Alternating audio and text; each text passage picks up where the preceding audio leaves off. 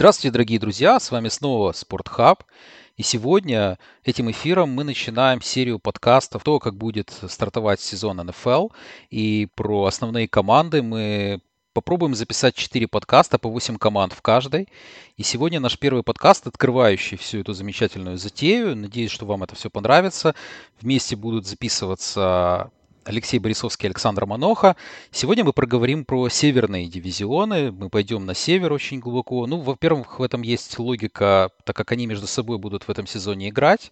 Э, то, что случается раз в 4 года, вот в этом году произойдет между этими северными командами.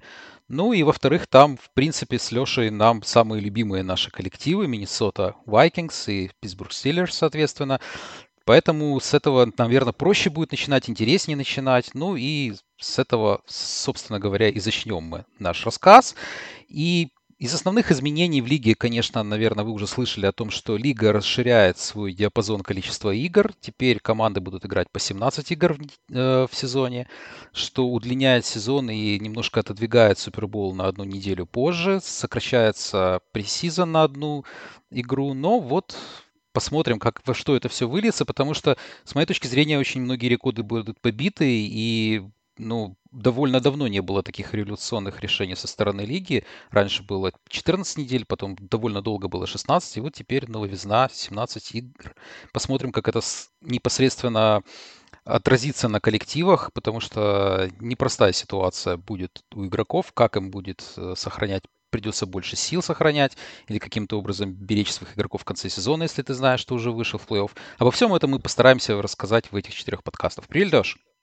Всем привет. Ну или больше болеть просто будут и пропускать матчи, и таким способом будут э, ну, себе силы сохранять. Ну да, действительно, начнем мы с двух наших любимых дивизионов. Начнем с АФК Север э, из Питтсбурга, который в прошлом году э, в этом дивизионе был на первом месте, 12 побед взял.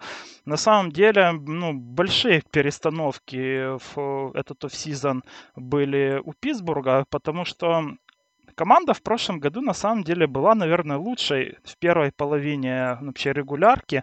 11 побед подряд они взяли, я напомню, но затем буквально танканули последние дни там 5 э, э, матчей регулярки, одну победу взяли и э, и в плей-офф они сразу же просто позорно вылетели от Кливленда это было связано с тем, что вот за первые 11 матчей ну, нападение Стиллерс набирало практически 30 очков, было одним из лучших в лиге, и при этом вот э, на финальном отрезке набиралось уже менее 20 очков, развалилась э, как линия нападения, так и вынос. Это что касается атаки. Также э, было много травм и в э, обороне. Э, начнем, наверное, с нападения. Здесь в офсезон вот э, ну, вообще менеджмент Питтсбурга ответил на эти проблемы в линии нападения полнейшим э, ее уничтожением, потому что ушло там сразу 4 человека из стартовой пятерки, можно сказать, э, offensive line Steelers. И на их место были набраны, ну, как мне кажется, не самые лучшие люди. Джо Хейк, Трей Тернер и Биджи Финни. Э, также ушел и основной раннинбэк Джеймс Коннор. На его место задрафтовали Неджи Харриса. Э, также добавили еще с, драфта Тайтенда и Гарда, там, Фраермута и Грина. Эм, э, также стоит еще сказать, что вот эти проблемы Стиллерс в нападении, они были связаны и с травмой вообще локтя у Бена Ротлисбергера, у которому в конце регулярки и, и в плей-офф уже не хватало явно там силы руки, и, и практически не было там дальних бросков от Биг Бена. В офсезон э, он работал над своим ну, вообще восстановлением и сбросил вес, как он сам говорит, я новый Бен. Э, ну, в общем, посмотрим. Как тебе кажется, Саш, вот эти все перестановки в линии нападения, новый раннинбэк э, и новый Бен, они позволят э, ну, вообще как-то вернуть нападению вот эту форму, которую оно показывало в первых 11 матчах? Мне кажется, нет, и причиной тому является онлайн. То есть мы говорим о том, что действительно Бен э, чувствует себя лучше, лучше действительно чувствует локоть, но меня вот эта вот зацикленность на Бене немножко смущает во, всей, во всех этих э, прессовых рассказах, которые имеются и которые ходят вокруг команды. Вся концентрация идет непосредственно на Бена, как он сдюжит, 39 полных лет уже человеку. Да, действительно, он поменял полностью как-то подход к своему телу, но к этому все стремятся к концу карьеры игроки, которые хотят продлить свою жизнь непосредственно на поле. Но меня гораздо больше смущает даже не столько его локоть, сколько сколько времени ему будет дано на то, чтобы бросить какой-то длинный пас. То есть, окей, с локтем проблем нет, но давление, которое будет оказываться на Бена, особенно внутри непосредственно их родного дивизиона, оно будет очень велико. Ты назвал действительно фамилии, которые были краеугольными э, для непосредственно онлайн, которые много лет вели за собой команду. Паунси это вообще лидер просто раздевалки был в онлайн, который заставлял их работать в выходные дни, выходить на тренировки. То есть там была особенная какая-то своя атмосфера. Эта атмосфера она абсолютно сейчас поменяется. И она поменяется уже тем образом, что вот тот Дотсон, который один из пяти, который остался, вроде бы как должен был быть одним из тех, кто э, помнит еще вот эти устои хотя бы даже прошлого года, к нему сейчас больше вопросов, больше всего вопросов у главного тренера Майка Томлина, который говорит, что он не тренируется, он не мотивирует себя, он не хочет быть стартером. Еще большой вопрос, будет ли он стартером вообще. А получается так, что у нас э, центром будет э, в руки с первого человека, который выбран с драфта, Грин, который станет центром и ключевым игроком непосредственно в команде э, в этой онлайн насколько он готов возложить на себя вот эту вот обязанность, насколько хватит его на весь сезон, и не рассыпется ли все вот это как карточный домик, это очень большой вопрос. Это с точки зрения непосредственно э, минусов, которые есть в команде. Из плюсовых сторон надо сказать, что вместе с offensive line, которая уходила во многом за счет кепки, старения, травм, с точки зрения того же Декастера, например, а поменялся главный э, offensive координатор команды. Теперь им стал Мэтт Кеннеда, который был раньше тренером квотербеков, и который сначала давал довольно-таки э, резкие интервью, ну не сказал бы резкие, но для Стиллерс это резкие интервью о том, что вот я поменяю многое в нападении, потом сам же он уже открещивался от своих слов. Мы абсолютно не знаем, чего ждать, потому что пресизон не показательный, Hall of Fame Games не показательный, мы не знаем, чего ждать от Мэтта. Возможно, он как-то внесет какую-то новую струю в это все нападение. Возможно, каким-то образом он найдет какие-то возможности возможности скрыть или хотя бы замаскировать слабые стороны онлайн. Но вот по поводу Бена длинных передач с локтем окей, но будет ли хватать ему времени, это большой вопрос. Харрис, выбранный под первым пиком, который заменяет Конора, в принципе, кажется как логичное э, решение с точки зрения команды э, найти наиболее талантливого а, раннингбека этого класса и попробовать инсталлировать его в нападение. Но насколько будет давать, опять же, онлайн ему какие-то коридоры, какие-то гэпы, какие-то возможности э, пулов и так далее. Всего, всего вот этого очень много вопросов над командой, поэтому э, с точки зрения нападения это такой, ну, для Питтсбурга это не то, что эксперимент, это вынужденная мера. Но вот это со стороны, эта вынужденная мера непонятно абсолютно чем обернется. мне кажется, она не обернется ничем хорошим. Даже при том, что у Бена сейчас со здоровьем с точки зрения бросковой руки, а, как он сам говорит, намного лучше, нежели в предыдущие годы. А, мы видели много лет тому назад, когда Бен был без хорошей онлайн. Это все заканчивалось травмами, сначала мелкими, потом переходящими в крупные с пропусками игр. И сейчас он не стал моложе. А и мобильнее он... тоже не стал. А, При том, что он никогда не был, ну, по сути, статуя, да. Только он немного бегал только в самом-самом начале карьеры, но последние там лет 10 это, наверное, уже не касается Биг Бена. Ну, у него есть шестое чувство, когда он чувствует, когда э, покет ломается. Упасть на жопу правильно. Нет, нет, нет. У него вот есть шестое чувство, когда он понимает, что вот сломался, сломался конверт, и надо что-то из него выходить, надо каким-то образом сделать там 2-3 шага, и этим таким образом обернуть, э, каким-то обмануть пасрашеров. У него это феноменальное чутье, это можно смотреть бесконечно, как он это делает. Но четыре раза ты это сделаешь, пятый раз ты это не сделаешь, и это сразу же проблема. А в НФЛ не прощают ни ошибок, ни каких-то ни помарок, тем более, когда речь идет о квотербеке, который далеко-далеко за 30, за 35, уже за 37 лет. Поэтому вот эти вот знаки вопроса, которые сейчас ставятся перед нападением, насколько их способен Мэтт Кеннеда как offensive координатор, который очень много лет работает в системе, и насколько он готов подойти под правильным углом, расставить все акценты, это еще очень большой-большой вопрос, на который предстоит ответить э, Стиллерс с самого начала, потому что дивизион ошибок не прощает, и календарь очень сложный, ну и, ну давай, про календарь мы еще пообщаемся. Ну вот ты обозначил в основном, конечно, минуса, но я напомню э, еще то, что кроме Харриса, да, который должен быть одним из лучших раненбеков лиги, по крайней мере, потому как его взяли в первом раунде э, и потому что он из Алабамы, то ну, все-таки очень сильный набор э, принимающих есть у этой команды. Джужу Смит-Шустер остался, есть Дионта Джонсон, и Чейз Клейпул, Эри Кибран и Джеймс Вашингтон. Э, несмотря то, что, в принципе, принимающие подводили эту команду ну, тоже в конце регулярки, то, я думаю, набор э, вообще ресиверов у Питтсбурга один из лучших в НФЛ. Ну, в принципе, если бы потери в нападении были бы главным у этой команды, и ну, то это не было бы такой проблемой без того, что ну, есть несущественные потери и в обороне. Наверное, прежде всего, это касается Бада Дюпри, который ушел из клуба, его будет призван заменить Мелвин Ингрэм, но Ингрэму уже 32 года, и, честно говоря, он уже слабо напоминает того игрока, которым он был, потому что в прошлом году он даже ни одного сека не сделал, допустим.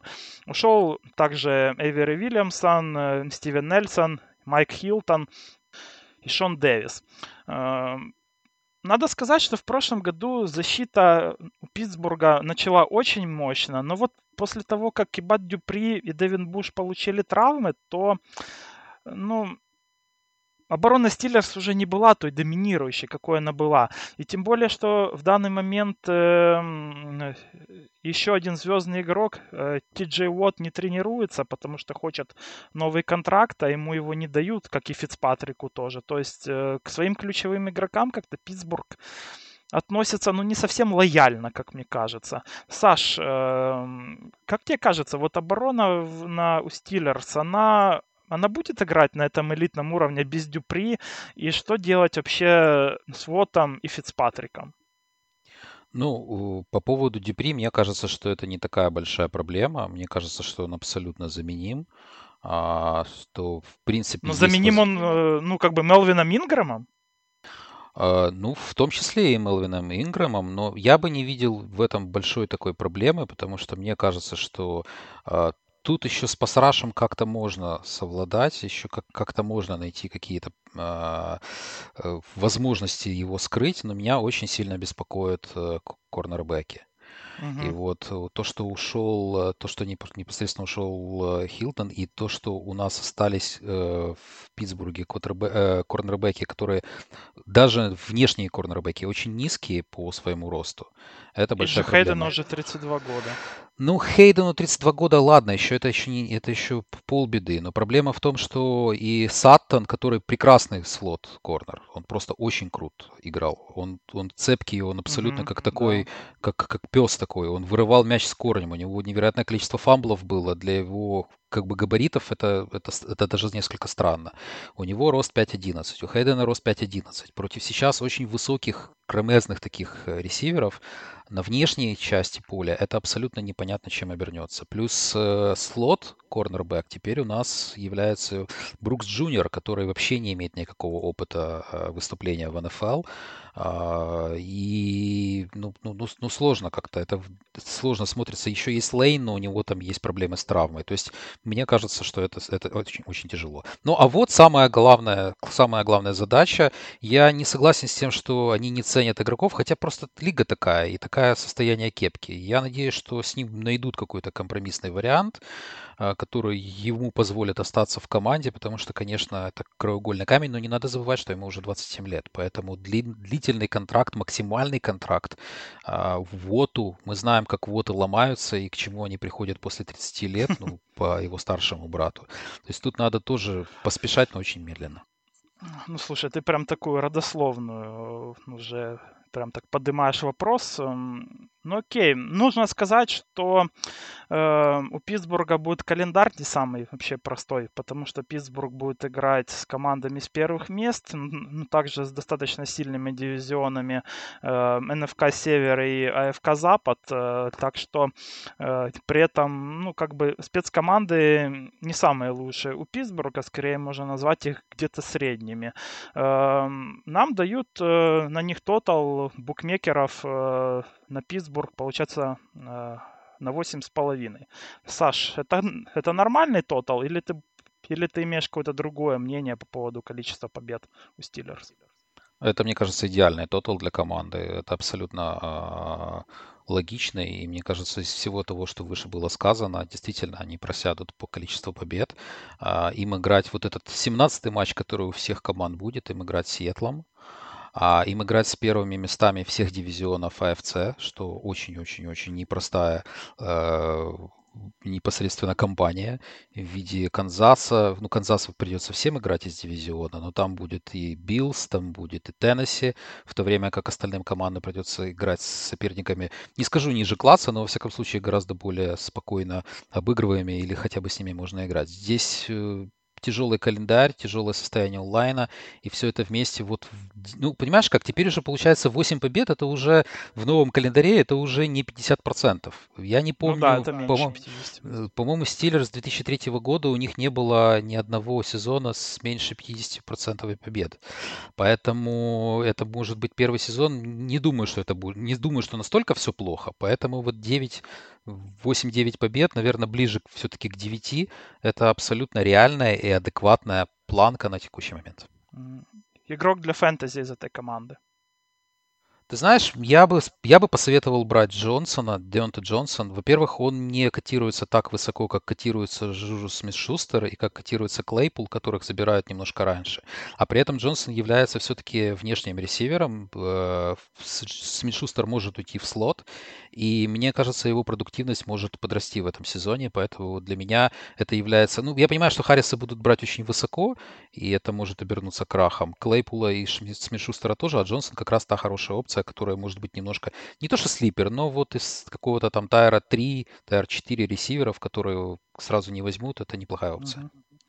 Ну, я только добавлю, что я бы не брал все-таки не Джуджу, не Чейза Клейпола, потому что, ну, действительно, Джуджу как-то его продуктивность подупала, будет играть он в, слоте в основном, а Клейпол банально, наверное, не будет иметь много времени для того, чтобы пробежать свой маршрут э, из-за того, что ты говорил по поводу offensive line. Ну что, идем дальше. На втором месте в прошлом году у нас была команда из Балтимора, один 11-5 они закончили.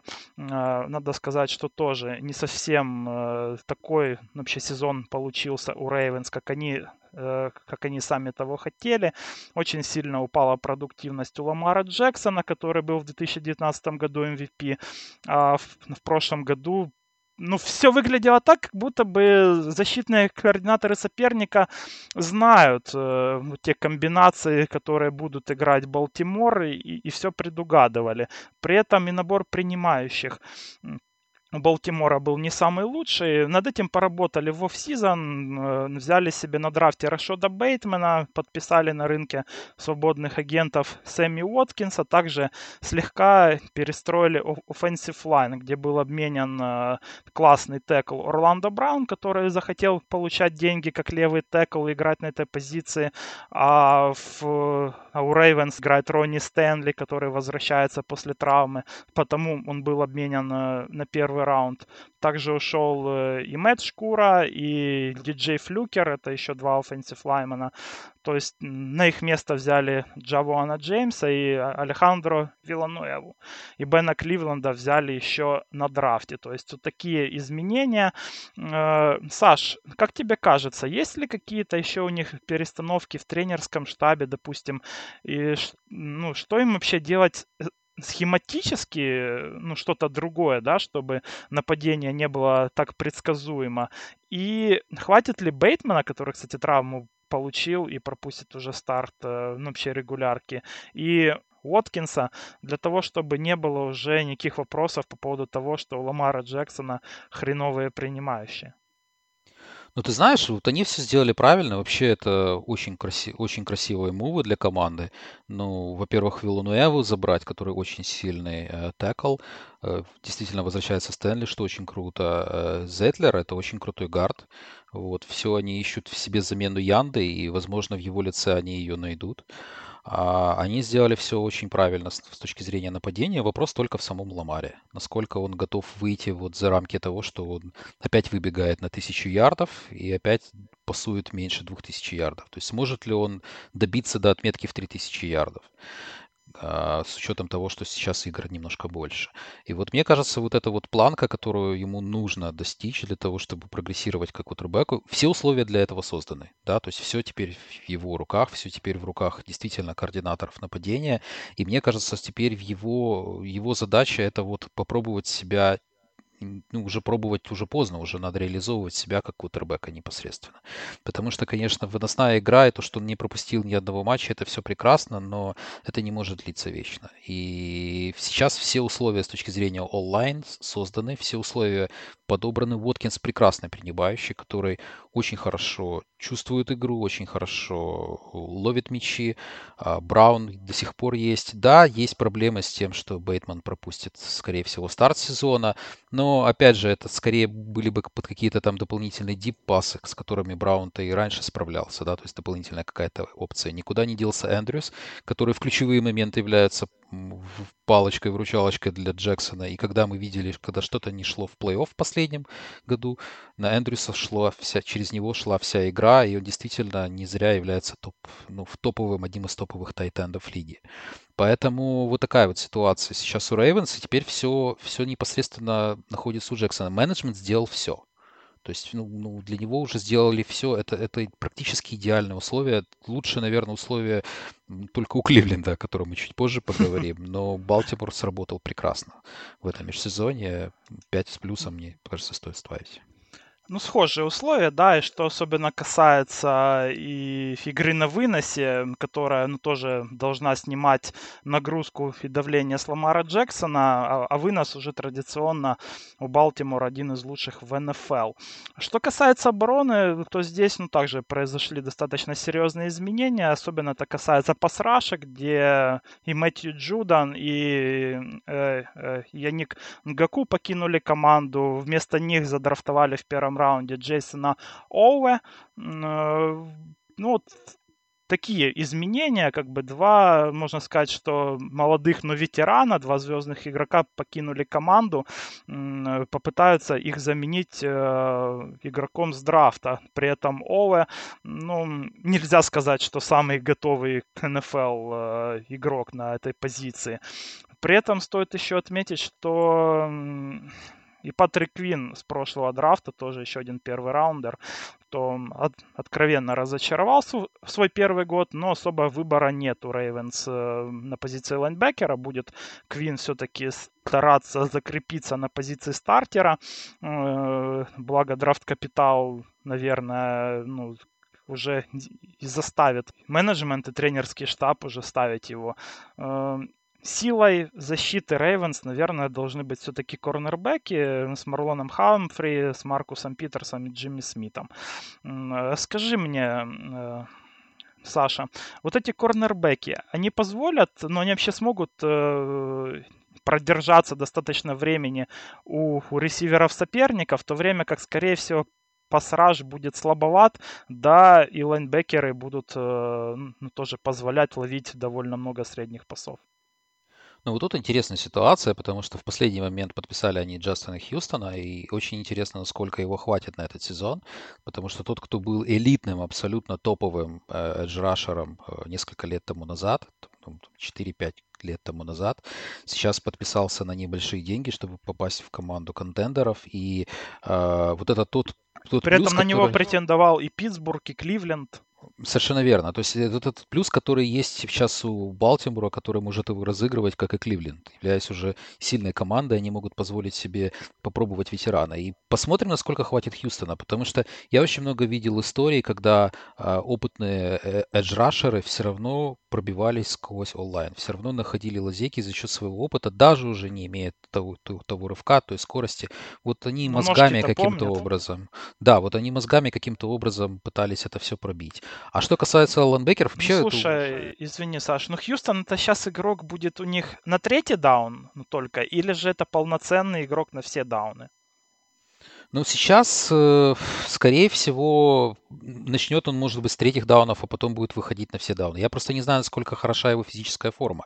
В этом же ключевой вопрос. Потому что у нас есть еще тоже, с точки зрения эджеров, это Бузер, который ну, был так, неплох, но, но не топовый. Кэмпбелл, который сам по себе является пробивной силой сквозь все, круша, круша стены, да.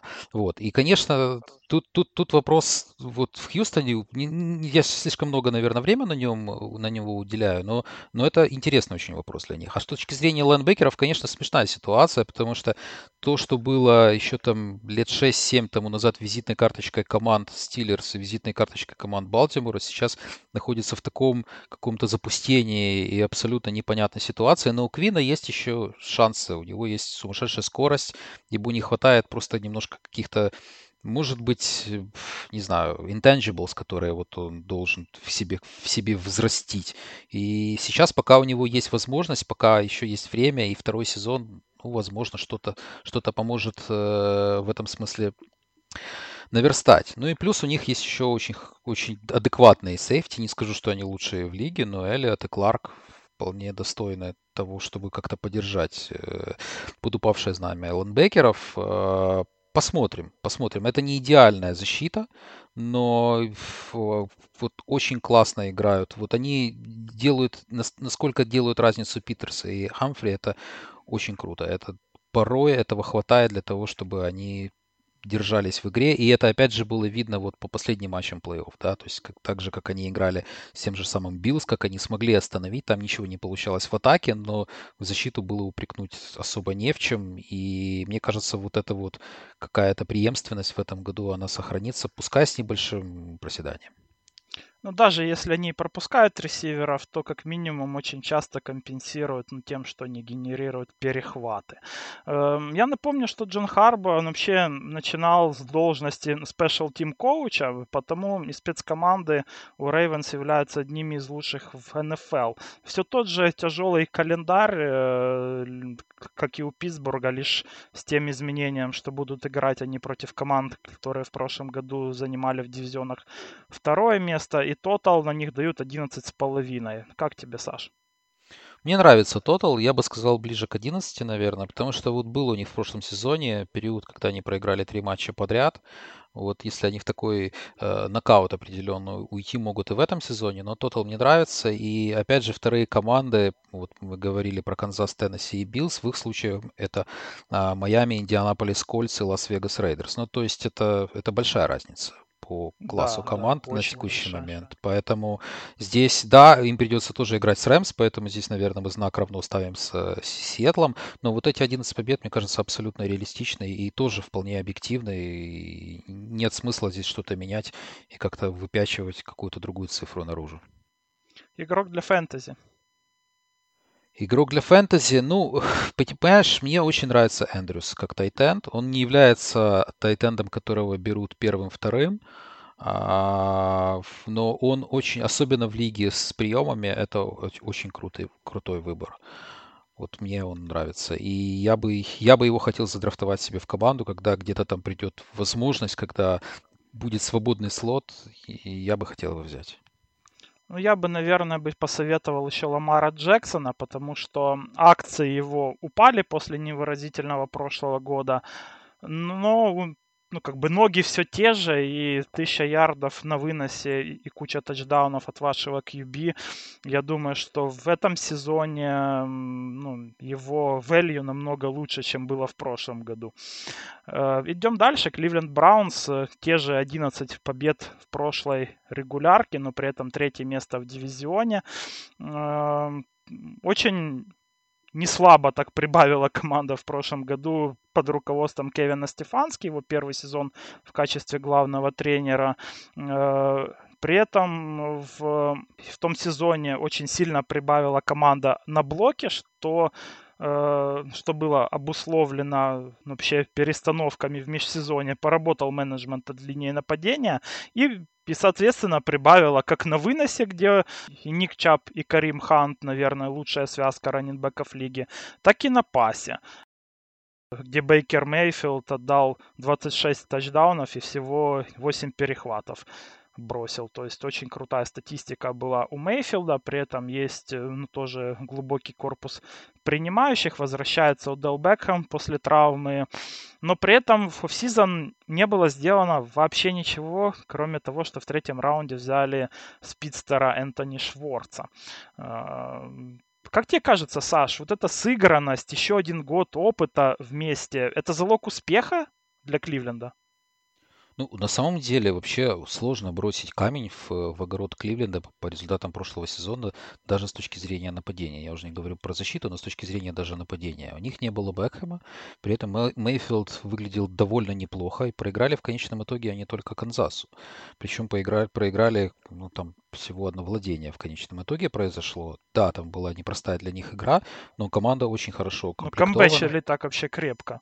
Да, и Мейфилд вот как раз в этом, в этом смысле мне очень понравился в прошлом году, что они не, не, не свешивают ласты, не, не, не сбрасывают, э, не отбрасывают белый флаг. Ну и Стефанский был назван лучшим тренером прошлого года, поэтому это как бы абсолютно заслуженно. Вот эта вот часть того, как он перестроил психологически, я не говорю перестроил в лицах, это скорее задача больше э, ГМов, но перестроил психологически команду, это очень-очень здорово. Каждый на своем месте. Мне нравится то, что Лендри, будучи в свое время альфа-ресивером в, в предыдущей жизни до Кливленда, сейчас обустраивается на той роли, на которой он есть. Единственный нюанс, который у них есть, это, наверное, с тайтендами. У них большое количество тайтендов. Вроде как Купер является основным, но есть еще Джоку.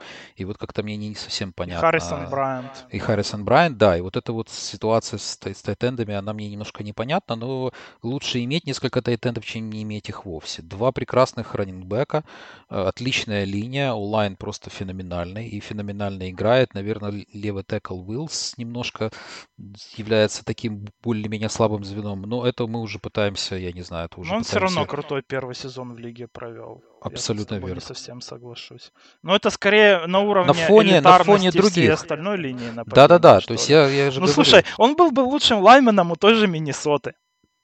И у того же Питтсбурга, понимаешь? Поэтому вот мы как бы ищем соринку в глазе, в глазе, ну потому что да, да, какие-то минусы в конце концов сказать.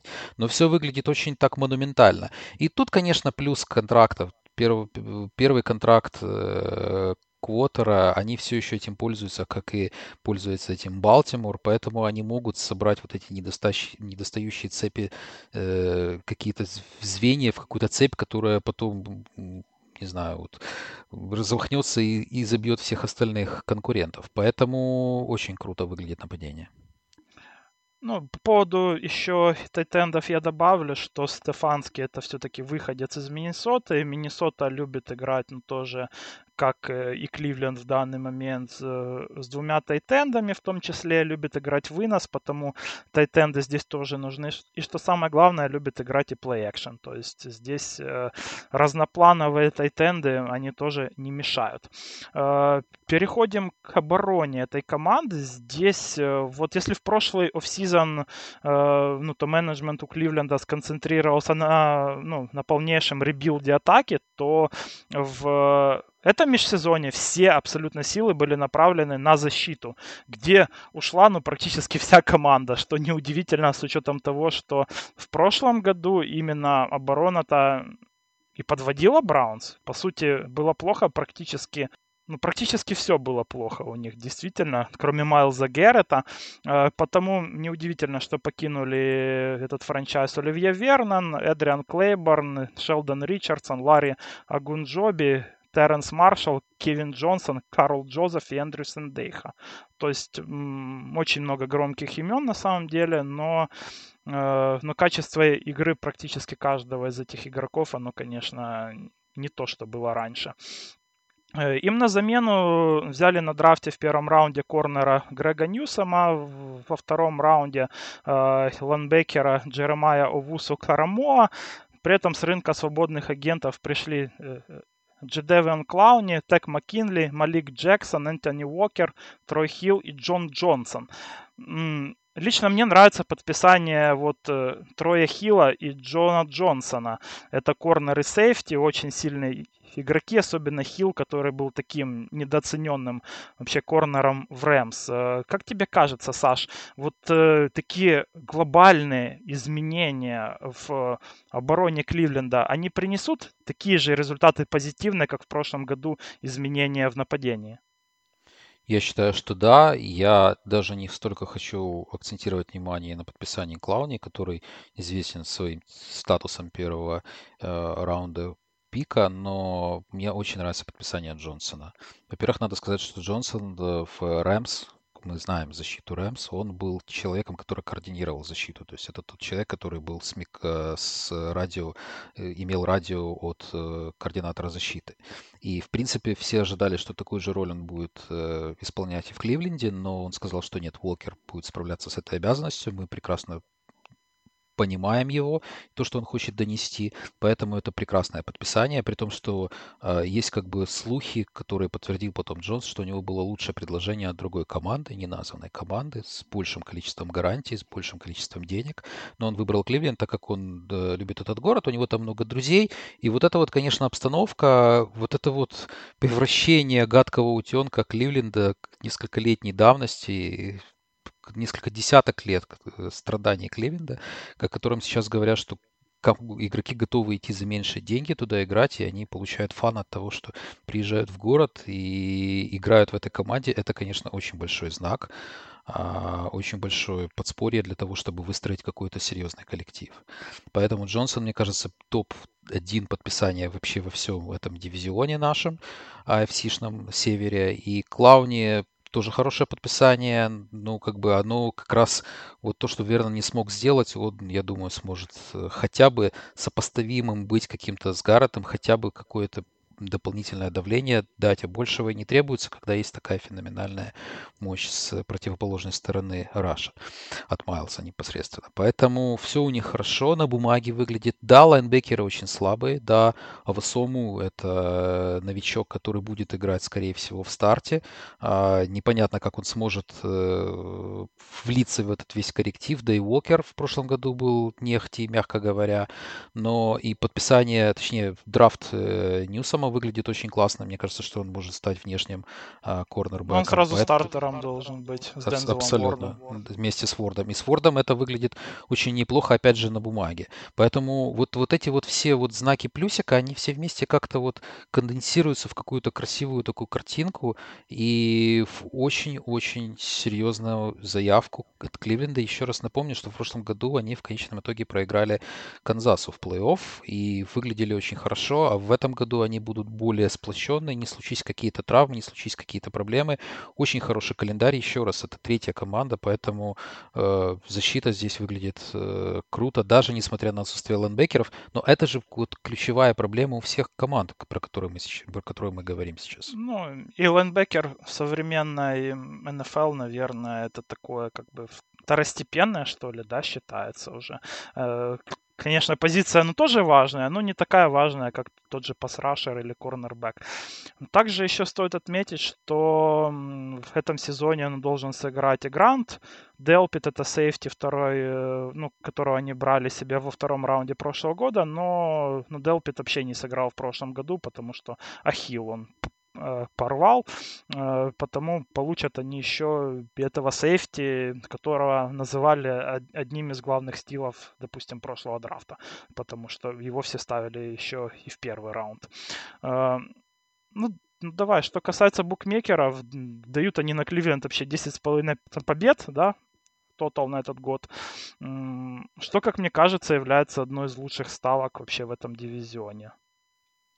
Я с тобой соглашусь. Мне кажется, что их шансы на то, чтобы получить 11 побед, такие же, как у Балтимора, поэтому 10,5 больше. Мне кажется, это абсолютно адекватная цифра. И опять же, играть им с третьими командами. Это у нас и Хьюстон Texans, да, Нью-Йорк, Нью-Ингланд Патриотс, но Лос-Анджелес Чарджерс непредсказуемые, но тем не менее. Это все, все им вполне по зубам, учитывая состав, учитывая все те плюсы, которые мы назвали. Да к тому же им играть с севером НФЦ, где есть команды, которые по классу хотя бы выглядят, некоторые команды, которые выглядят немножко слабее Кливленда. Ну, некоторых три команды, которые выглядят слабее по классу, и одна, которая плюс-минус такая же, наверное. Э, ну, окей, игрок для фэнтези. Кого бы ты взял себе из Кливленда? Мне очень нравится Лендри. Опять же, под с учетом того, что Бэхэм вернется, его драфтовать будут раньше, Лендри немножко позже задрафтуют, и он очень классный ресивер, и в прошлом году Мейфилд в тяжелых ситуациях грузил его порядочно.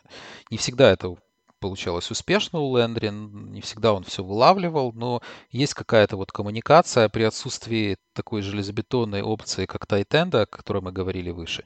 Мне кажется, это не, не самый плохой выбор. Окей, идем дальше тогда. Переходим к последнему месту в этом дивизионе, на котором в прошлом году были Cincinnati Bengals. 4-11-1 результат у них был. И, как, наверное, практически любой команды, которая находится в rebuild е, было ну, также много изменений. В этот офсезон э, у Bengals ушла, наверное, целая эпоха, можно сказать, из этой команды, потому что покинули клуб Джованни Бернард, Эйджи Грин, Джон Росс и Джино Эткинс. Я так немного одного защитника скажу, да, но ну, действительно, это ну, как бы человек знаковый, да, вот, который с Грином и с Бернардом, по сути, и, и с Энди Далтоном, который еще раньше на год покинул ну, эту команду, вот, наверное, они являлись главными лицами вообще этой команды в, в предыдущую эпоху.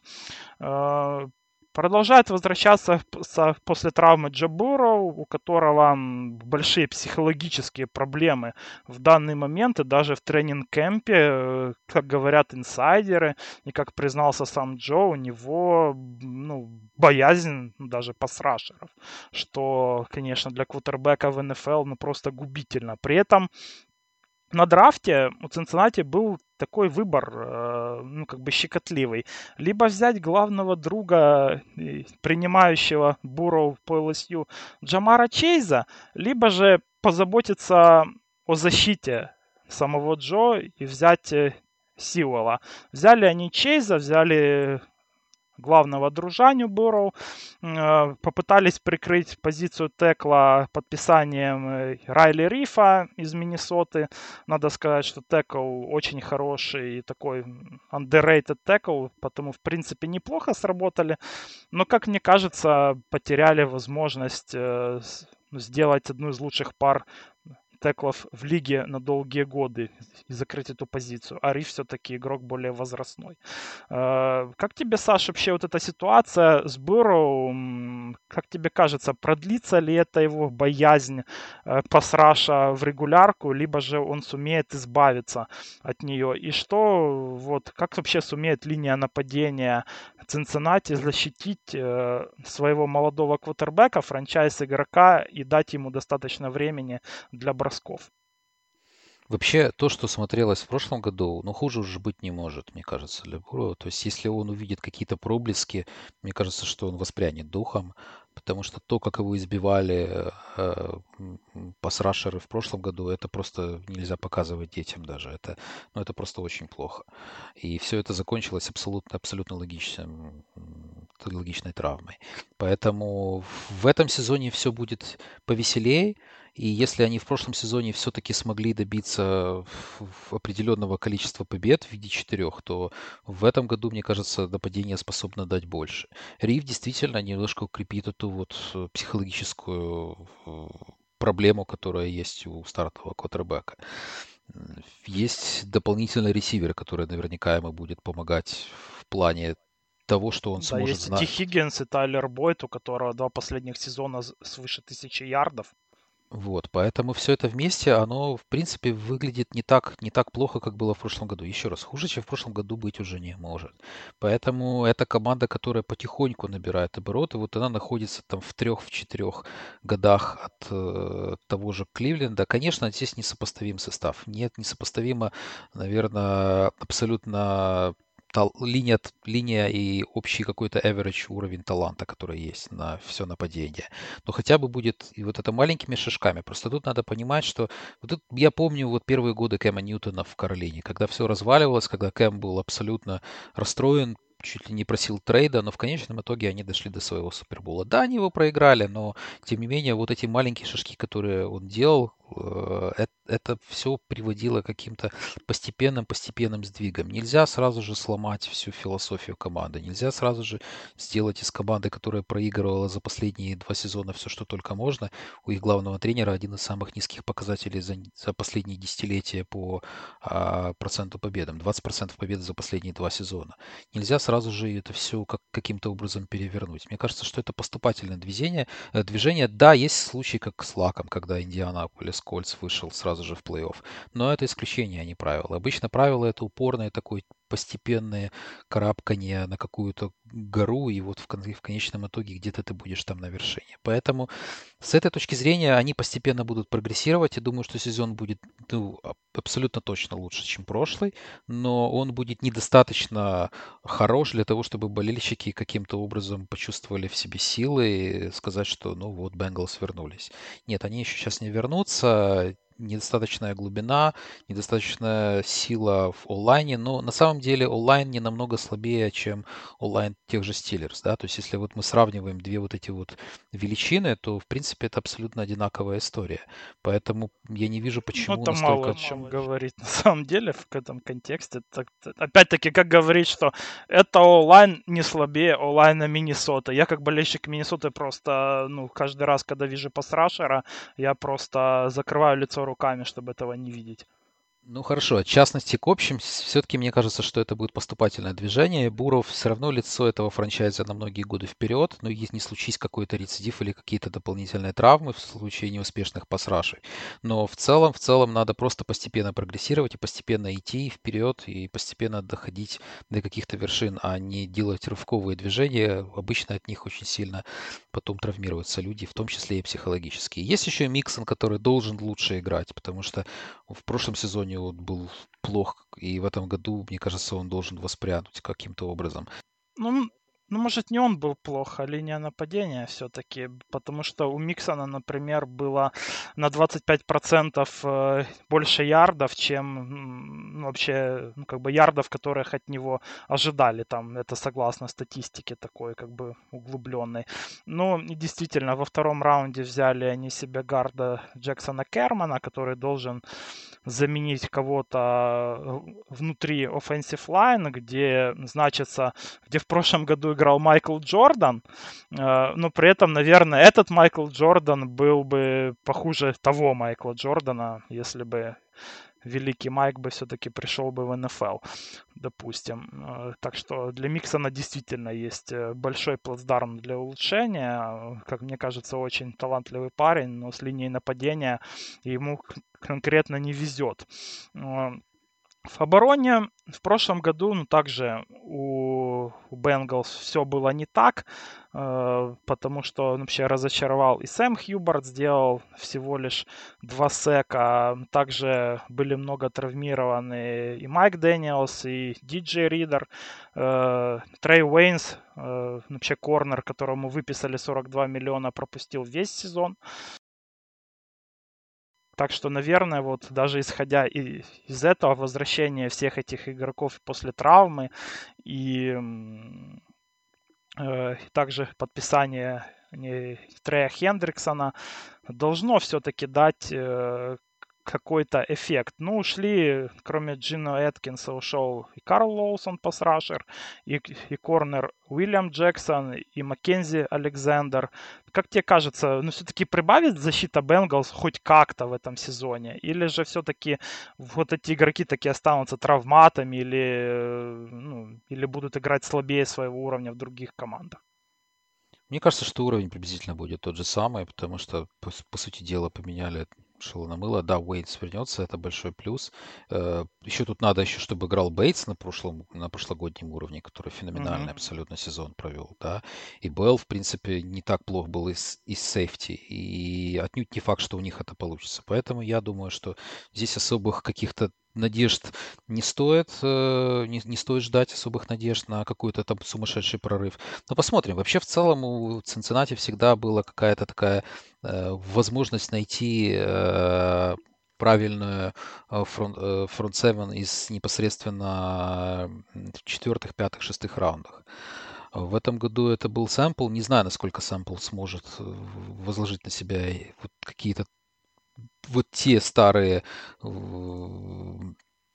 воспоминания, которые у меня есть о драфтах Цинциннати, но пока что все выглядит очень-очень прискорбно и печально. Ну, собственно говоря, ни, ничем они не помогали с точки зрения драфта, кроме как Асай, в, в этом году в своим, своей защите, поэтому результат абсолютно очевиден. Особенно, когда команда является среди тех, которые проигрывают столько матчей за последние два сезона, туда сложно, кроме как большими деньгами, заманить каких-то э, игроков со стороны. Поэтому ну, это все объективная реальность, и опять же, поэтому я говорю, что вот поступательное движение – это ключевой какой-то фактор успеха после которого можно будет свободнее подписать свободных агентов, после которого можно как-то будет больше развиться и привлечь более качественных, я бы сказал, игроков непосредственно на какие-то ключевые позиции в защите. Ну да, это Цинциннати, туда, конечно, ну как и в город, люди не особо хотят ехать, на самом деле, только если их там не завалят э, ну, как бы деньгами. Ну, вообще, по поводу спецкоманд, здесь тоже закончилась эпоха. Рэнди Буллок ушел из клуба. Вместо него задрафтовали кикера Ивана Макферсона. Также неплохой у них есть пантер Кевин Хьюбер который в прошлом году был на седьмом месте по нет-ярдаджу. Ну, и практически такой же календарь, как у всех остальных команд этого дивизиона, за тем исключением, что будут они все-таки играть против э, коллективов, которые занимали последнее место в своих дивизионах. Э, тотал дают на них, получается, 6,5. Саш, как тебе кажется, меньше, больше? Ну вот 7, я бы поставил 7, потому что, еще раз, вот такая ситуация, ну, Зака Тейлора, если он сейчас не, не сделает больше побед, чем было в прошлом сезоне, намного больше побед, он просто лишится работы. Это первый человек, которого уволят. А, никто хуже него не играл эти два сезона в лиге, никто хуже него не выстроил свою команду.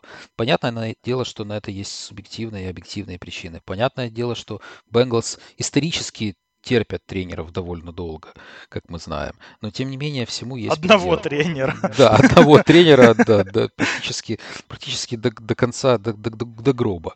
Вот. Но тем не менее, мне кажется, что лимит уже исчерпан. 20% побед, 6 побед, 25 поражений – это сумасшедшая абсолютно статистика. Увольняли за меньшие результаты в НФЛ. И то, что он остался на своем рабочем месте, если сейчас он не вдохнет какую-то жизнь в эту всю э, в колымагу, не назову это машину, но колымагу, то что ну, первый, кто вылетит, это он, абсолютно точно. Поэтому я считаю, что 7, если он хочет каким-то образом продолжить свою карьеру. И все-таки от Бурова я жду больше. Мне кажется, что он способен на больше. Если 4 победы были достигнуты с, с ним переломанным, то почему бы не взять чуть-чуть больше у команд, которые занимают четвертые места и находятся тоже в довольно плачевном положении из других дивизионов. Я бы поставил здесь на меньше, на самом деле. Вот так пойду против твоей ставки чуть-чуть, потому что я не особо верю в этом году в Джибурова. Он э, в прошлом году половина секов была не на offensive line, а на том, что он просто долго думал и слишком долго искал какое-то решение.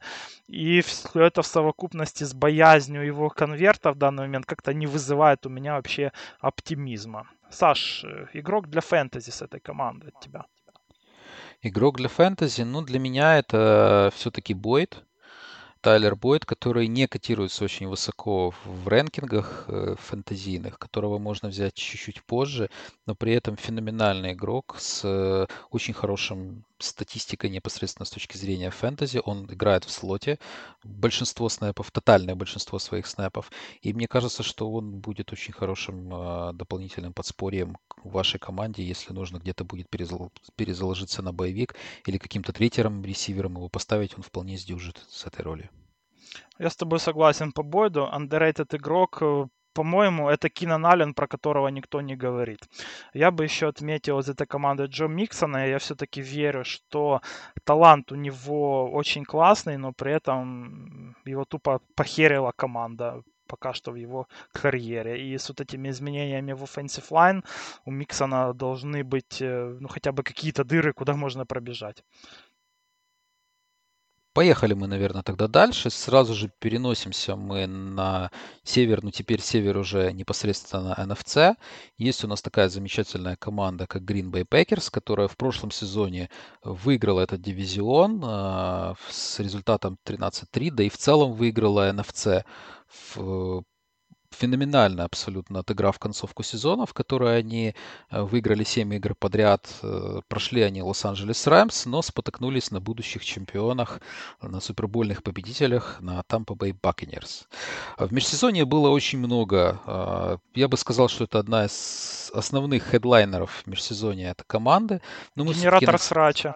Генератор всего просто контента, который только был возможен. Даже самые равнодушные, мне кажется, окунались в это переплетие какое-то абсолютно мексиканского сериала под названием Green Bay Packers, хотя находится он совсем-совсем северно.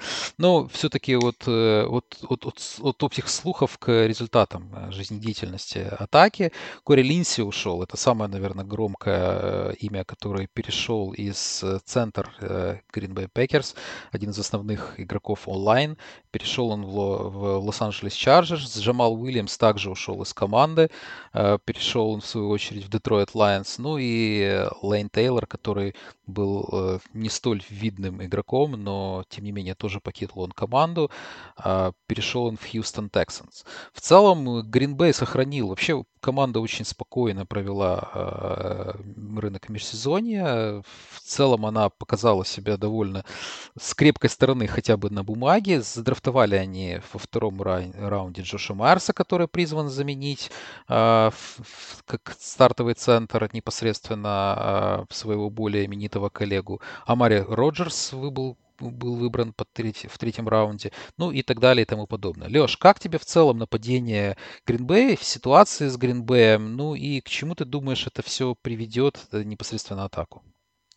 Я не понимаю, для чего они вернули Рэндала Коба, то есть такой вообще от организации прогиб был. То есть я, э, я не понимаю этого решения с футбольной точки зрения, скажем так. Это понятно, что это было такое основное требование Аарона Роджерса для возвращения в клуб. Э, и в тренинг-кэмп в целом. Но с точки зрения, ну, как бы футбола, как мне кажется, здесь Рэндалл Коп, ну, уже практически ничем не поможет этой команде. И вот эти требования, ну, то ли в шутку, то ли ну, вообще всерьез от Роджерса и, и Коба совокупные еще вернуть и Клея Мэтьюса. Ну, блин, давайте вообще ну, сюда весь пенсионный дом вернем. Давайте Фавра подпишем еще, допустим. Ну, короче, ну, просто смешная ситуация на самом деле у Роджерса и у менеджмента этой команды, как мне кажется, в итоге прогнулись обе стороны, и обе стороны себя выставили в не очень хорошем свете, и команде здесь ну, кроме э, какой-то мнимой стабильности, да, это ничего особо не принесет. И, по сути, Коб закроет дорогу Амари Роджерсу. То есть, э, по сути, сам Аарон Роджерс этим требованием по обмену Коба говорит, что в рот я ваши вот эти пики на драфтах вообще имел. Э, вот, не нужен мне этот молодой Роджерс, я молодым не доверяю, мне там еще, э, верните еще Нельсона, и, может быть, там и Дональда Драйвера попросят вернуть. В общем, если еще смотреть на нападение этой команды, то я думаю, что вынос останется все-таки сильной стороной этого клуба. Аарон Джонс очень крут, и, и при этом все перестановки в линии нападения, они, может, и сделают ее слабее, но вот у Green Bay что есть, так это вот э, линия наследования в линии нападения, скажем так. Потому что, ну, действительно, менеджмент этого клуба, он заботится о том, чтобы были игроки на замену уходящим дорогостоящим звездам еще за два года. И здесь э, всегда есть э, кому подменить уходящих. То есть э, Эл, Элчтон, Дженкинс и Лукас Патрик на гардах, я думаю, что заменят более чем достойно. Конечно, есть проблемы с Бахтярой, который порвал кресты в декабре Непонятно, он успеет там восстановиться, насколько он будет готов, но Бахтиари в здоровом состоянии, это, конечно, по, ну, по моему мнению, это лучший левый текл НФЛ. И в целом, ну, вообще, в, в прошлом году линия нападения у Гринбей была абсолютно лучшей в лиге, с большим отрывом от всех остальных линий. И, даже с ушедшими звездами, там, вроде Линзли, я думаю, что останутся они в топе. И в целом, ну, нападение этой команды должно остаться примерно в том же вообще состоянии, каким оно и было. С точки зрения защиты, 13 место по пропущенным очкам в прошлом году было защиты, первое место по набранным очкам. А не особые какие-то были перетрубации в коллективе. Девонта Кэмпбелл пришел из Аризоны, а, переподписали они Кевина Кинга. В целом довольно разошерстый коллектив с точки зрения защиты по своим показателям в прошлом году э, есть абсолютно феноменально отыгравший сезоны Амоса Александр, но при этом тот же самый Кин, которого переподписали всего лишь на год, очень сильно сдал и мне показалось провел, наверное, худший сезон в своей карьере. Есть угу. в непосредственно в D-Line Кларк и Смит. Кларк больше интернал, Смит больше как Edge, ну и определенные проблемы с лайнбекерами. Насколько ты думаешь, вот эта вот планка, которую они поставили в прошлом сезоне, возможно, за счет успешной игры в нападении, 13, 13 место в лиге по пропущенным очкам, достижимо ими в этом году, и, и, или же что-то пойдет в какую-то из сторон? Будет многое вообще зависеть от Эрика Стоукса, потому что, ну, как ты правильно сказал, э, ну, как бы Кинг э, в прошлом году через него там не ловил даже ленивый. Да, это оправдывается, но тем, что у него была травма, которой он играл, но все равно это э, для НФЛ, по-моему, это не сильно вообще хорошее оправдание, потому что с травмами, наверное, играет вообще большинство там игроков. Но при этом есть очень крутой корнер, один из лучших в лиге, Джейр Александр, и вот эта ситуация, ну вообще у Гринбей по ростеру, но то, что ну, рядом с лучшим игроком на своей позиции в лиге вообще играет непонятно кто, она же по всему ростеру практически. То есть мы там смотрим, ну даже э, и на принимающих там такая же ситуация. Наверное, она немного не касается сейфти, где Эдриан Эмос, э, Фидернел Сэвидж, э, два очень классных игрока, но опять-таки плюс-минус та же ситуация видится и и в пасраше, где есть там Задариус Смит, но при этом не Рошан Герри и Престон Смит, они не особо оправдывают свои ну, вообще зарплаты и свой статус. По крайней мере, это так было в прошлом году. И, и тут же, опять-таки, рядом мы имеем там Кенни Кларка, который один из лучших ноустеклов в НФЛ. Э, при этом в офсизон у команды не было банально, ну, как бы финансов, в том числе и из-за контракта Роджерса, чтобы позакрывать все эти дыры в комплектации клуба. Потому я думаю, что примерно вот эта вот э, оборона слегка выше среднего, это реальное вот положение дел у Гринбея, где ну, действительно не хватает э, очень сильно глубины и не хватает э, стабильного качества по всему roster у, потому что, ну, действительно, смотрим на позиции, есть куча суперзвезд, но кто рядом с ними играет, э, ну, это просто не очень хорошие игроки. Это я еще не говорю о лайнбекерах, э, которая в обороне у Пэкерс вообще самая слабая позиция. 11 побед пророчат букмекеры. Это на две победы меньше, чем было в прошлом сезоне. Насколько ты считаешь объективна эта цифра? Я думаю, что это примерно объективно. Я бы даже, наверное, поставил бы немножко на больше, потому что мотивация у Аарона Роджерса будет, э, ну, где-то примерно на уровне прошлого года, да, но только с той разницей, что э, он уже не будет там доказывать, что он намного круче Джордана Лава, а он будет работать на новый контракт. И э, мотивация у Роджерса это великая сила, как показала вообще, вообще прошлая регулярка. И, и при этом, ну, опять-таки, есть, есть куча суперзвезд, есть э, нормальная в целом защита э, с классной секондари. Потому я думаю, что этот дивизион останется за Гринбей, где-то 12 побед будут у них, где-то так. Круто. И фэнтези игрок?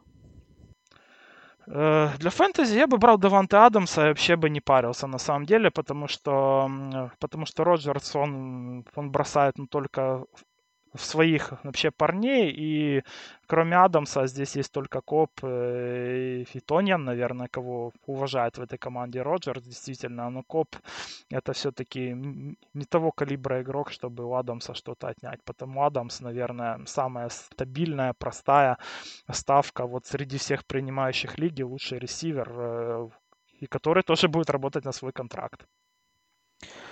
Да, я с тобой полностью в этом смысле согласен. Мне кажется, что это действительно такая железобетонная цель и железобетонный ресивер, возможно, даже один из первых ресиверов, который бы я брал, будь у меня где-то пик на развороте первого-второго раунда. Едем мы, наверное, сразу же дальше. Следующий клуб, который у нас есть в расписании, э, это Chicago Bears, которые в прошлом году заняли второе место получив коронные 50% побед и поражений. 8-8 был в прошлый сезон. При этом начинали э, они с э, результатом 5-1. Потом неожиданно получилось 5-7 или вполне ожиданно, но и в конечном итоге все это пришло к э, результату 8-8. Эксперимент Трубицкий закончился. Ник Фолс и Трубицкий, которые делили стартовое время в прошлом сезоне по различным причинам.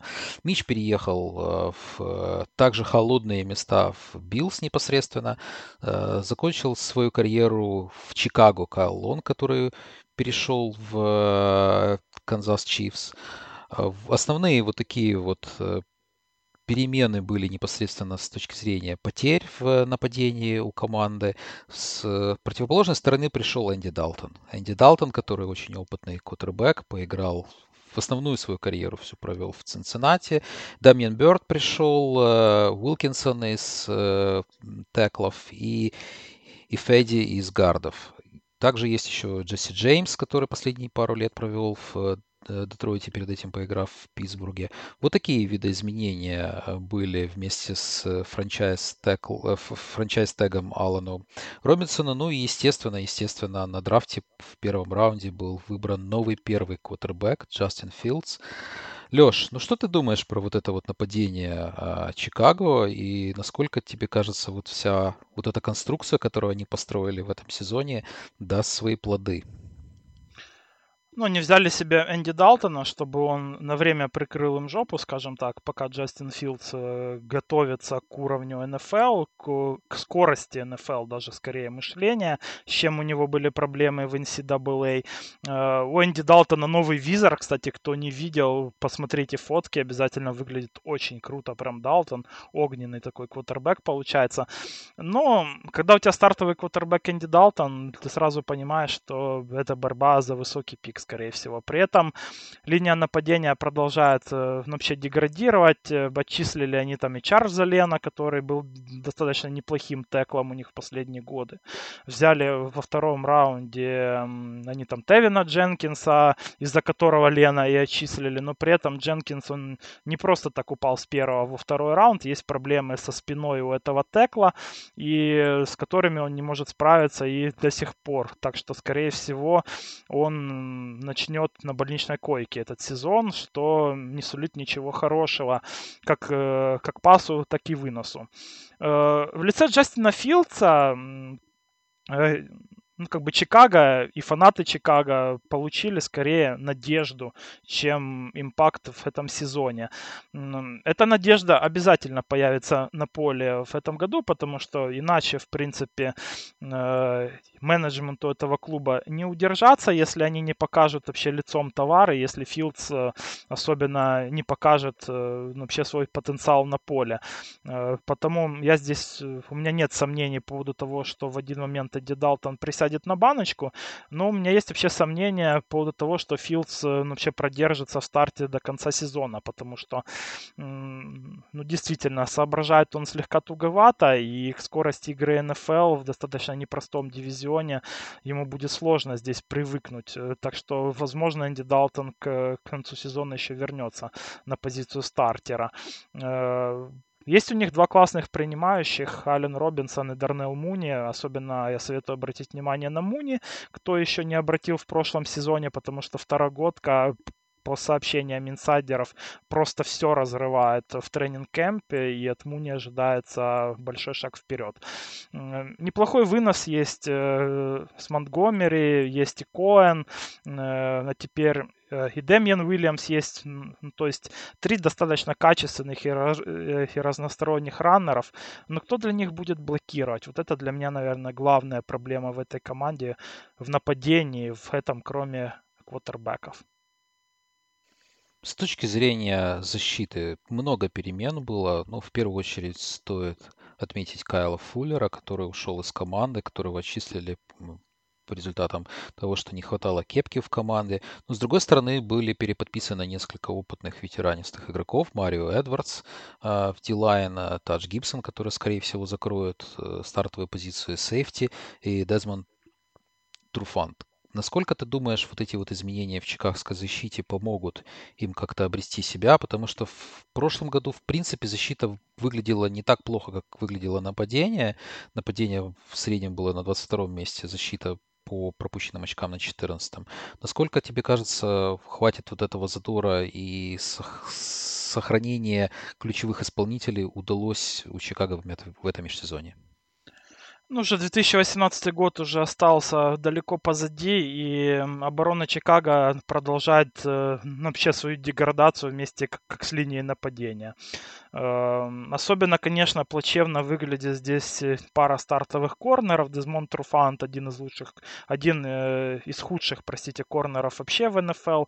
Джеллен Джонсон пока что не оправдывает второго раунда, который на него потратили, и за ними располагается Арти Бёрд Бернс, который тоже э, это бывший баст с первого раунда.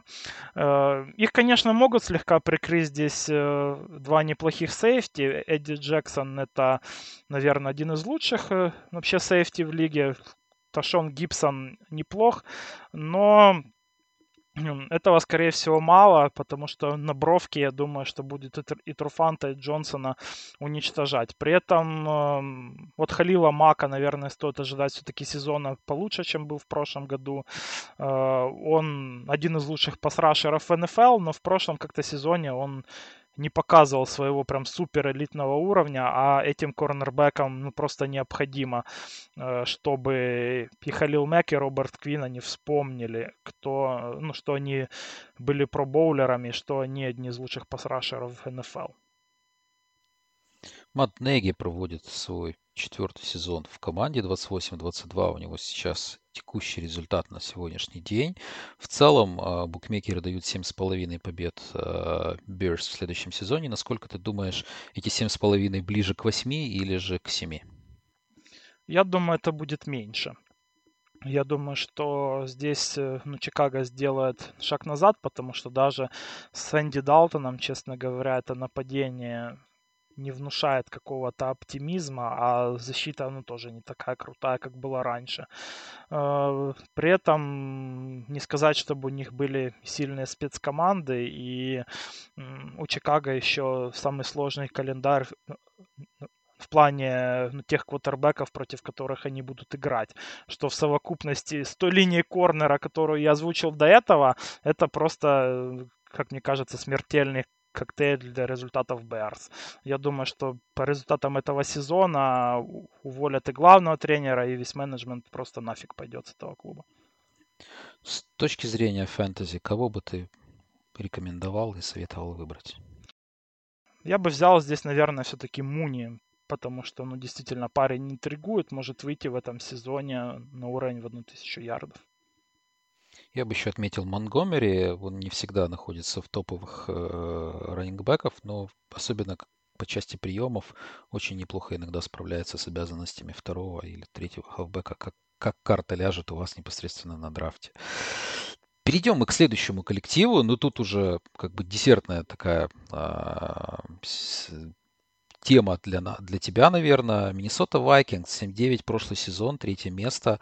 А, очень неоднозначный сезон. Начали с 0-3, потом попытались каким-то образом закомбечить 6-6 и в конечном итоге а, три поражения подряд э, свели на нет усилия попасть в какие-то 8-8 в прошлом сезоне от Миннесоты. Очень много было перемен, э, очень много изменений, но в основном они касались защиты. Мы же начнем, как всегда, с нападения. Дэдди Вестбрук, наверное, э, самое громкое подписание непосредственно из свободных агентов. Ну и, конечно, работа на э, драфте, где под 23-м общим пиком был выбран Кристиан Дарисоу. И в третьем раунде выбрали Келля, Келлана Муда, э, квотербека, и еще несколько более поздних пиков было э, направлено... взяли на гарда. Да, было это уже начиная с третьего раунда. Ну и раннингбэк, который я знаю в некоторых лигах, особых династиях, Келлен Нгау, Нгау, если правильно я произношу его фамилию. Гангву. Прощения. Ангву, да. Вот его, его драфтуют в династиях как такого слипера, который может где-то что-то заиграть. Леш, как тебе в целом вот перемены, которые произошли в Миннесоте в нападении, и перемены ли это в лучшую сторону? Ну, основные перемены все-таки в нападении связаны с линией, где нет Райли Риф, а задрафтовали э, и Дарисоу, и, э, и Вайта Дэвиса с тем, чтобы они стали стартерами уже в этом сезоне, потому что основные проблемы были все-таки не на теклах в прошлом сезоне у Миннесоты, а с пас-протекшеном внутри линии. А, там же, наверное, проблемы эти же и останутся, потому что у Дэвиса травма все еще, как и у Дарисоу. И, и Дэвис, ну, в целом, вот в тренинг-кемпе не внушает какого-то оптимизма в качестве стартера а текл с первого раунда там и вовсе не появлялся. Так что здесь, э, скорее всего, будут обходиться какими-то временными заменами, там вроде Рашода Хила. А, и ситуация с блоком не улучшится в этом сезоне у Миннесоты, если вообще не ухудшится, потому что Райли Риф, э, ну, как я говорил до этого, был ну, все-таки лучшим теклом и лучшим лайнменом у Миннесоты в прошлом году. Но, несмотря на эти проблемы, в прошлом году было топ-10 нападения у Vikings, э, и при этом это было достигнуто и, и благодаря э, крутой игре на выносе, где есть э, Далвин Кук, у которого было более полутора тысяч ярдов и 16 тачдаунов за всего 14 игр в прошлом сезоне, так и Кирк Казинс, который в плане статистики был там, ну, топ-7 квотербеком лиги.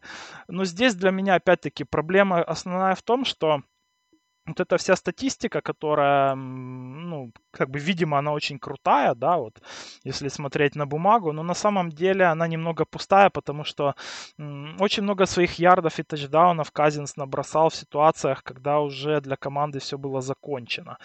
Э, и ну, действительно, вот этот э, на плей-экшене Миннесота является одной из лучших команд лиги. И когда идет все по плану, то Кирк э, Казинс э, очень крут. Но, но основная проблема в том, что с такой offensive line по плану что-то идет очень редко у этой команды.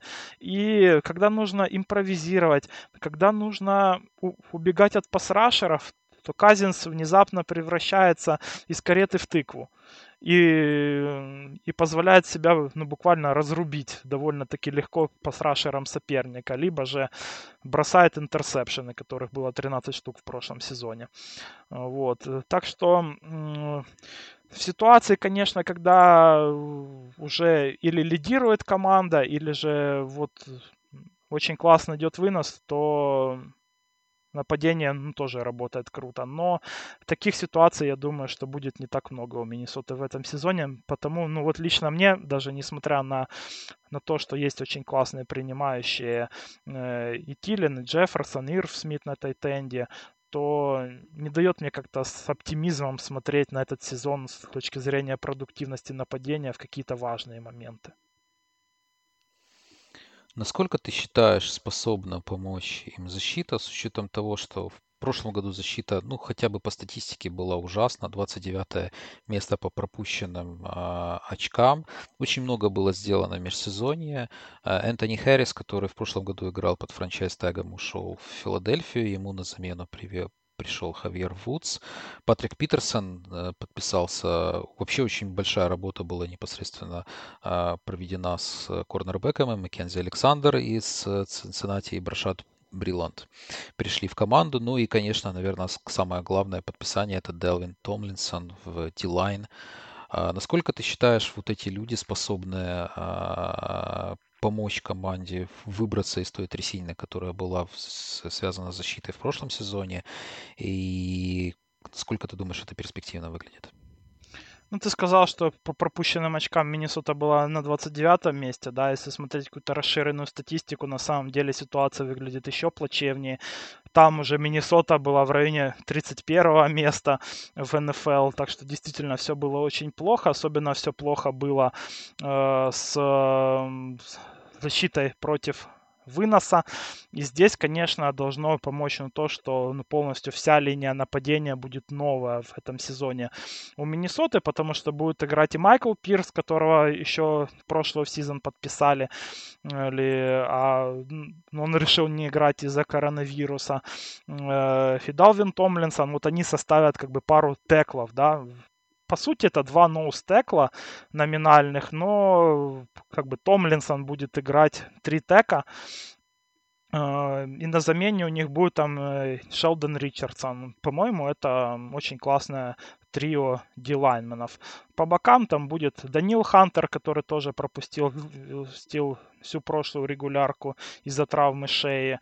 Хантер, напомню, один из лучших пасрашеров НФЛ. Со второй позиции пасрашера больше проблем. Стивен Везерли и, и более молодые там Диджей Вонум. Это, конечно, в лучшем случае где-то уровень средний. Но вот как минимум, ну то, что будет линия, вот э, такая гораздо лучше э, в обороне выноса, как мне кажется, это уже должно помочь вот этой и переработанной секондаре, где взяли Патрика Питерсона, чтобы он э, не только, э, ну, как бы, возможно, и вернулся на уровень пробоулера, что маловероятно, но и при этом поду, подучил молодых Кэмерона Денслера и Джеффа Гледни. Ну, Джефф Гледни, к сожалению, оказался слегка дурачком, был отчислен, потому что там очень жесткие у него проблемы с законом, э, избивал кого не лень в этом межсезонье Глэдни. Э, вот, и получается, что Миннесота первый раунд прошлого года просто в пыль куда-то пустила. Э, ну, вернули Маккензи Александра из Бенгалс, неплохой слот-корнер. С позиции, конечно, сейфти большие проблемы будут в плане глубины, потому что Харрисон, Смит и Ксавьер Вудс это неплохо, но Э, но замены им нет вообще никакой. То есть там запасные игроки одни из худших в НФЛ. Э, что стоит еще отметить в плане схемы? Вот они стараться будут играть в два ноустекла и при этом подтянуть и Харрисона Смита поближе к линии скриммиджа, чтобы остановить вынос. И плюс э, Смит будет играть в качестве дополнительного пасрашера, что у него по карьере удавалось очень эффективно действовать. А Вудс будет играть high safety, так что, по сути, будут играть в одного номинального сейфти. Глубина ростера, конечно, большая проблема, но старт, я думаю, и результаты в плане обороны будут гораздо лучше, чем в прошлом году. Итоговые 8,5, которые букмекеры рисуют на текущий момент для Vikings. Сколько ты думаешь, тот же самый вопрос, наверное, как из Чикаго, это ближе к 9 или к 8? Нравится мне такой тотал. Если бы можно было взять там, допустим, 8.25, э, я бы взял 8.25, потому что линия нападения мне не нравится категорически, и потому я скорее склоняюсь к 8 победам, чем к 9, но думаю, что где-то в этом районе так и будет. Фэнтези игрок. Подскажи. Фэнтези игрок, эм, я бы обратил на, внимание на Киджей Осборна, это новичок э, с прошлого года, его брали там в пятом раунде, очень сильно прибавил он э, в этот оф-сезон в тренинг-кемпе является главной звездой, скажем так, ну, именно брейкаут игроком, да, я там не говорю про Тилина и про Джефферсона, так что сейчас главный претендент на роль третьего принимающего, это для очень глубоких э, вообще лиг, а так бы я присмотрелся к двум тайтендам, Смиту и Конклину в одних из последних раундах, я думаю, что Конклин может стать стилом. Интересно, я думал, что Смит э, будет хорошей опцией теперь. Ну, Смит теперь... тоже, ну, как бы может быть неплохой, но вот э, ну, ну просто очень много пэкэджей будет в, с двумя тайтендами, и Конклин, так как он финишировал на прошлый сезон, он показывает, что он спокойно может ловить э, от матча к матчу 50, 60, 70 ярдов. Идем мы дальше. Следующая команда для нас это Detroit Lions, закрывающая сегодняшний подкаст. Detroit Lions в прошлом году выглядели э, плохо. Плохо выглядели. Lions действительно был у них такой определенный момент, когда еще рекорд у них был 4-5, но потом э, два поражения подряд, и это стало концом карьеры Мэтта Патриши в Детройте. Был назначен временный э, тренер, которого сменил в этом э, непосредственно в новом сезоне э, Дэн Кэмпбелл, который стал главным тренером Detroit Lions. Не, непростая ситуация у команды была в прошлом сезоне. Очень слабые статистические показатели. 20 место по набранным очкам, 32 худшее в лиге по пропущенным. А, много изменений было в составе, но начнем мы по традиции уже с атаки. Ушли э, Кенни Галладей, ушел Марвин Джонс. Э, им на замену пришел Джамал Уильямс, э, раннингбэк из Гринбея. Ну и, конечно, самый главный блокбастер, наверное, трейд этого межсезонья. Это продажа Стефорда и покупка Джареда Гоффа с причитающимися вместе с ними двумя первыми пиками 22 и 23 года Рэмс.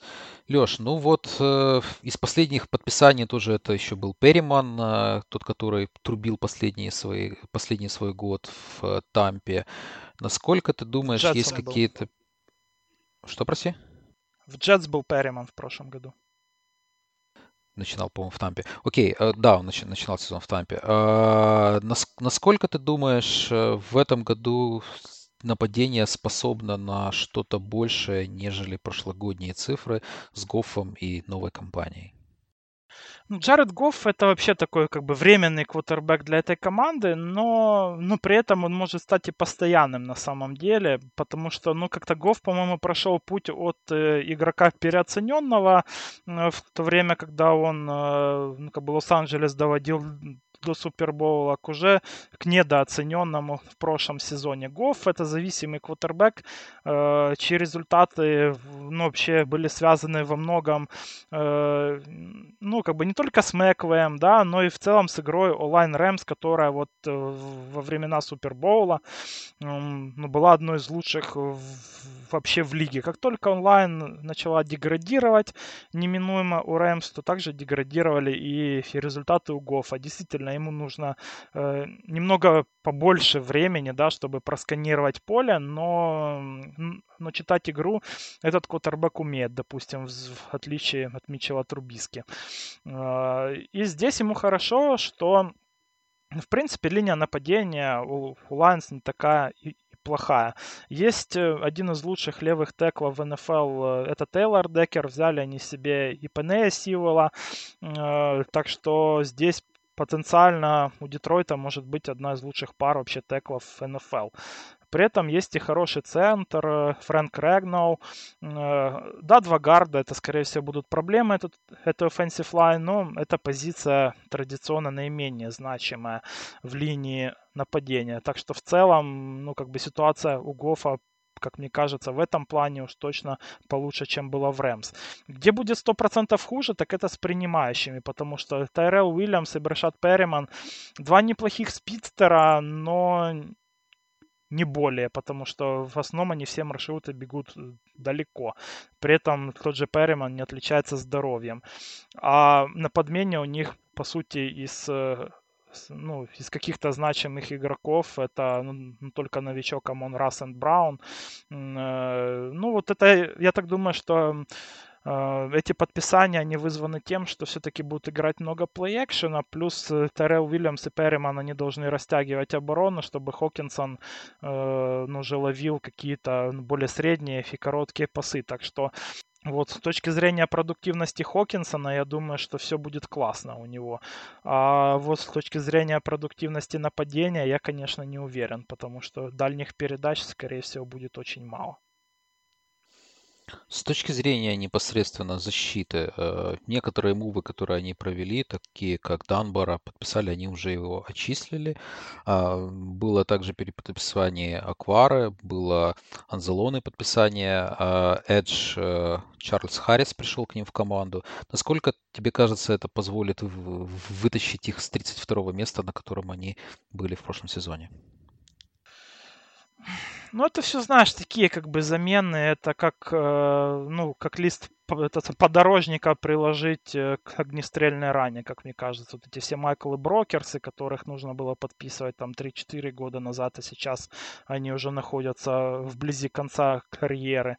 Э, ну, то есть, я думаю, что это просто ну, такой переходной сезон для, с точки зрения обороны и вообще для Lions, которые нацелены уже все-таки и на следующий драфт. В этом сезоне, я думаю, что очень важным для них вообще фактором будет ну, то, как себя проявит Джеффа Куда, э, которого в 2020 году брали третьим вообще оверолл и который не оправдал э, это доверие франчайза в прошлом сезоне. Ну, новый тренер э, и ну, хуже, чем Патриша в этой роли быть, ну, действительно сложно. Хотя Дэн Кэмпбелл тоже, ну, такой, ну, можно сказать, что на первый взгляд э, выглядит просто мужиком.